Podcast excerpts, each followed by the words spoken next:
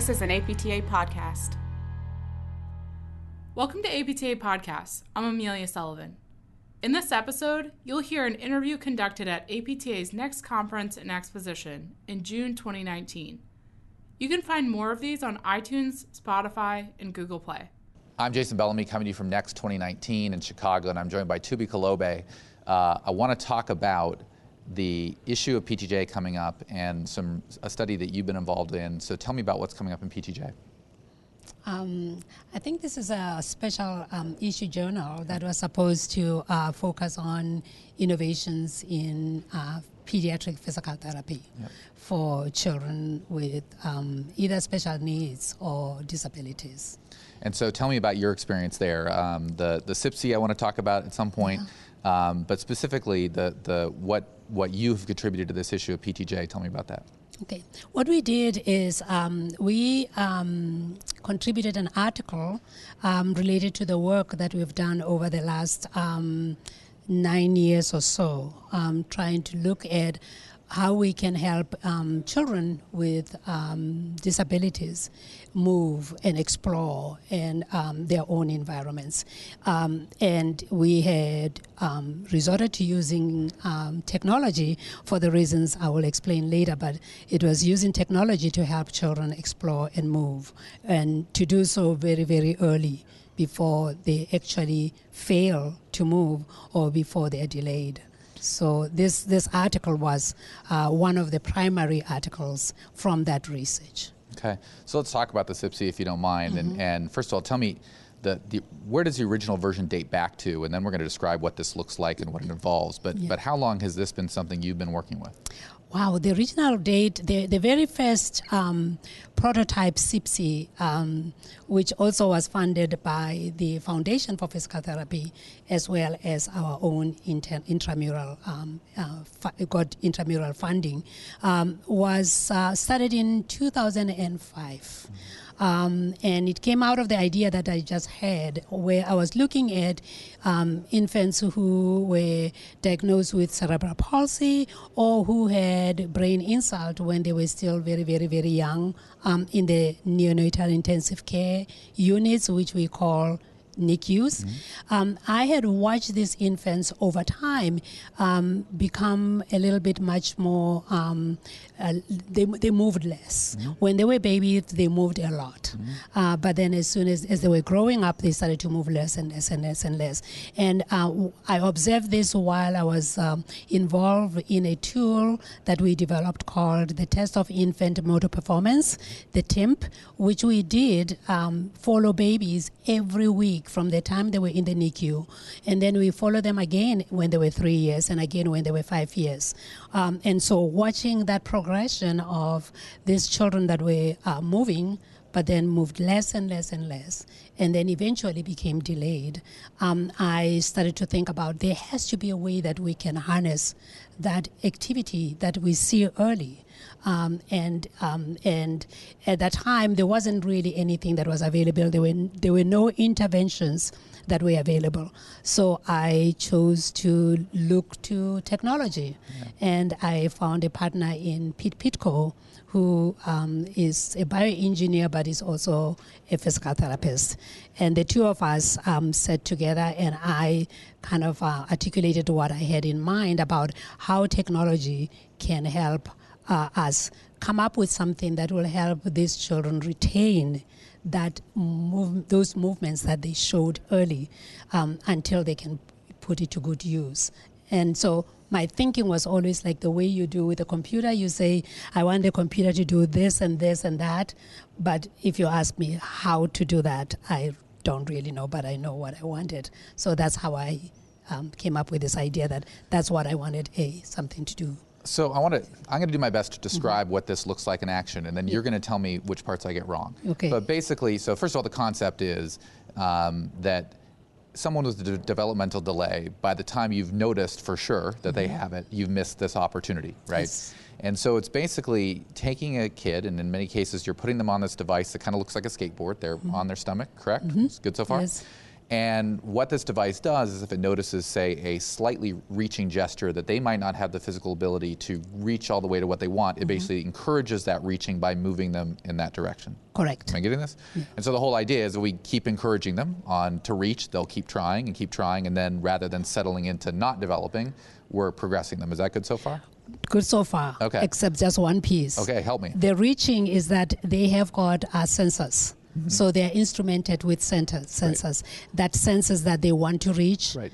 and then the device moves. Great. So- and so, how when you when you put a small child on this, how what's the what's the effect? How quickly do they go from maybe not moving much to sort of figuring out what's possible? Oh, good question. See, babies are intrinsically motivated to move. That's one thing that di- distinguishes them from adults. um, they want to move. Now, they don't have a plan for w- how they're going to accomplish whatever they want to accomplish, but they have got a plan that they need to move in order to accomplish something. And so their movements are very, very erratic, and their movements are also not goal directed. Um, and, and, and so when you present a toy to them, they want it and they try to move to get it. Now, um, how they do it is most of the time is erroneous. Now, what we did with the SIPPC was to say, well, when they move, reward that movement, encourage that movement, right? Because the idea here is to say, move as much as possible, but encourage that movement. But because they are intrinsically motivated to move towards a target, um, they will make mistakes. Now, um, allow those mistakes. This is where the error base came in. Allow those mistakes because that's part of their repertoire of learning how to do something. Um, and then as they try to get closer, uh, then don't reward the mistakes that are misses. But before, reward them. Even if they are not close, just reward them. But at the same time, watch out for when they start to repeat the same thing um, and uh, don't encourage that same thing and just allow them to go for other options. And eventually they get the right one because the idea is that they are going after a target um, and eventually they get it right. So you've been doing this for a number of years now. So in this in this upcoming issue of PTJ, what am I going to learn now that's different than maybe what you've reported in the past?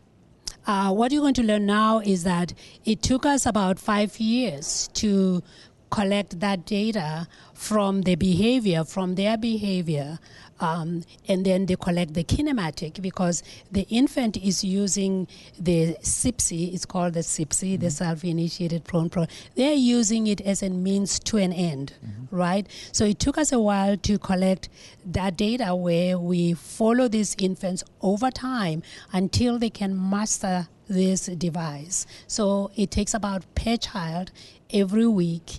It a lot of um, time goes into it. But analyzing that data is that you go back and we had to analyze what the infants did every week in trying to master moving the SIPPC towards the target. Took, takes a long time.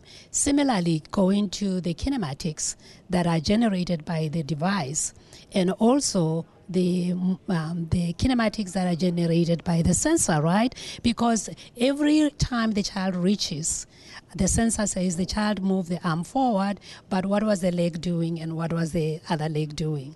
Or if they move both legs at the same time but not the arms, we need to know that. So it took us almost five years to analyze that data, eventually to the point where we can say we are looking at the same session, the same child, the same week and week to week to week to week to week to week. And so we could be really confident that this is the case. So we had never reported on this, and so coincidentally, nobody had ever reported on this data, on this um, uh, behavior at all. So it took us that long for us to get to this point. So this article is the first one where we are at least confident that now we have matched the data from the, um, the, the device and the behavior that the children, the, the children were exhibiting, we've matched them well to understand that yes, they were trying to do this, and this is what the device did, and this is how they were successful or not successful. Took out that long. So last question for you is, you, when you're spending five years to get that data, all this other time before it, this is obviously a passion project for you. What what have there been some big kind of like breakthrough moments for you or really cool pieces of data that you've seen that sort of like what keeps you going right? What keeps the passion alive? Like oh that's that's great. Like i now know this and now i can go what give me Yes. give me a highlight. Well, the big highlight is that um, the huge thing that I started off with babies are motivated to move. They are not just sitting there to be swaddled. Mm. They are not sitting there just to be put in a little chair with a little thing dangling for them to bed at it. They are motivated to move. And so even the children with cerebral palsy are motivated to move. So that was one big thing because watching them move even though they were not successfully getting to where they're going, but moving. That was an aha moment for me to say, holy cow, it is true. These children are intrinsically, intrinsically motivated to move. The second thing was that, that they uh, do strategize.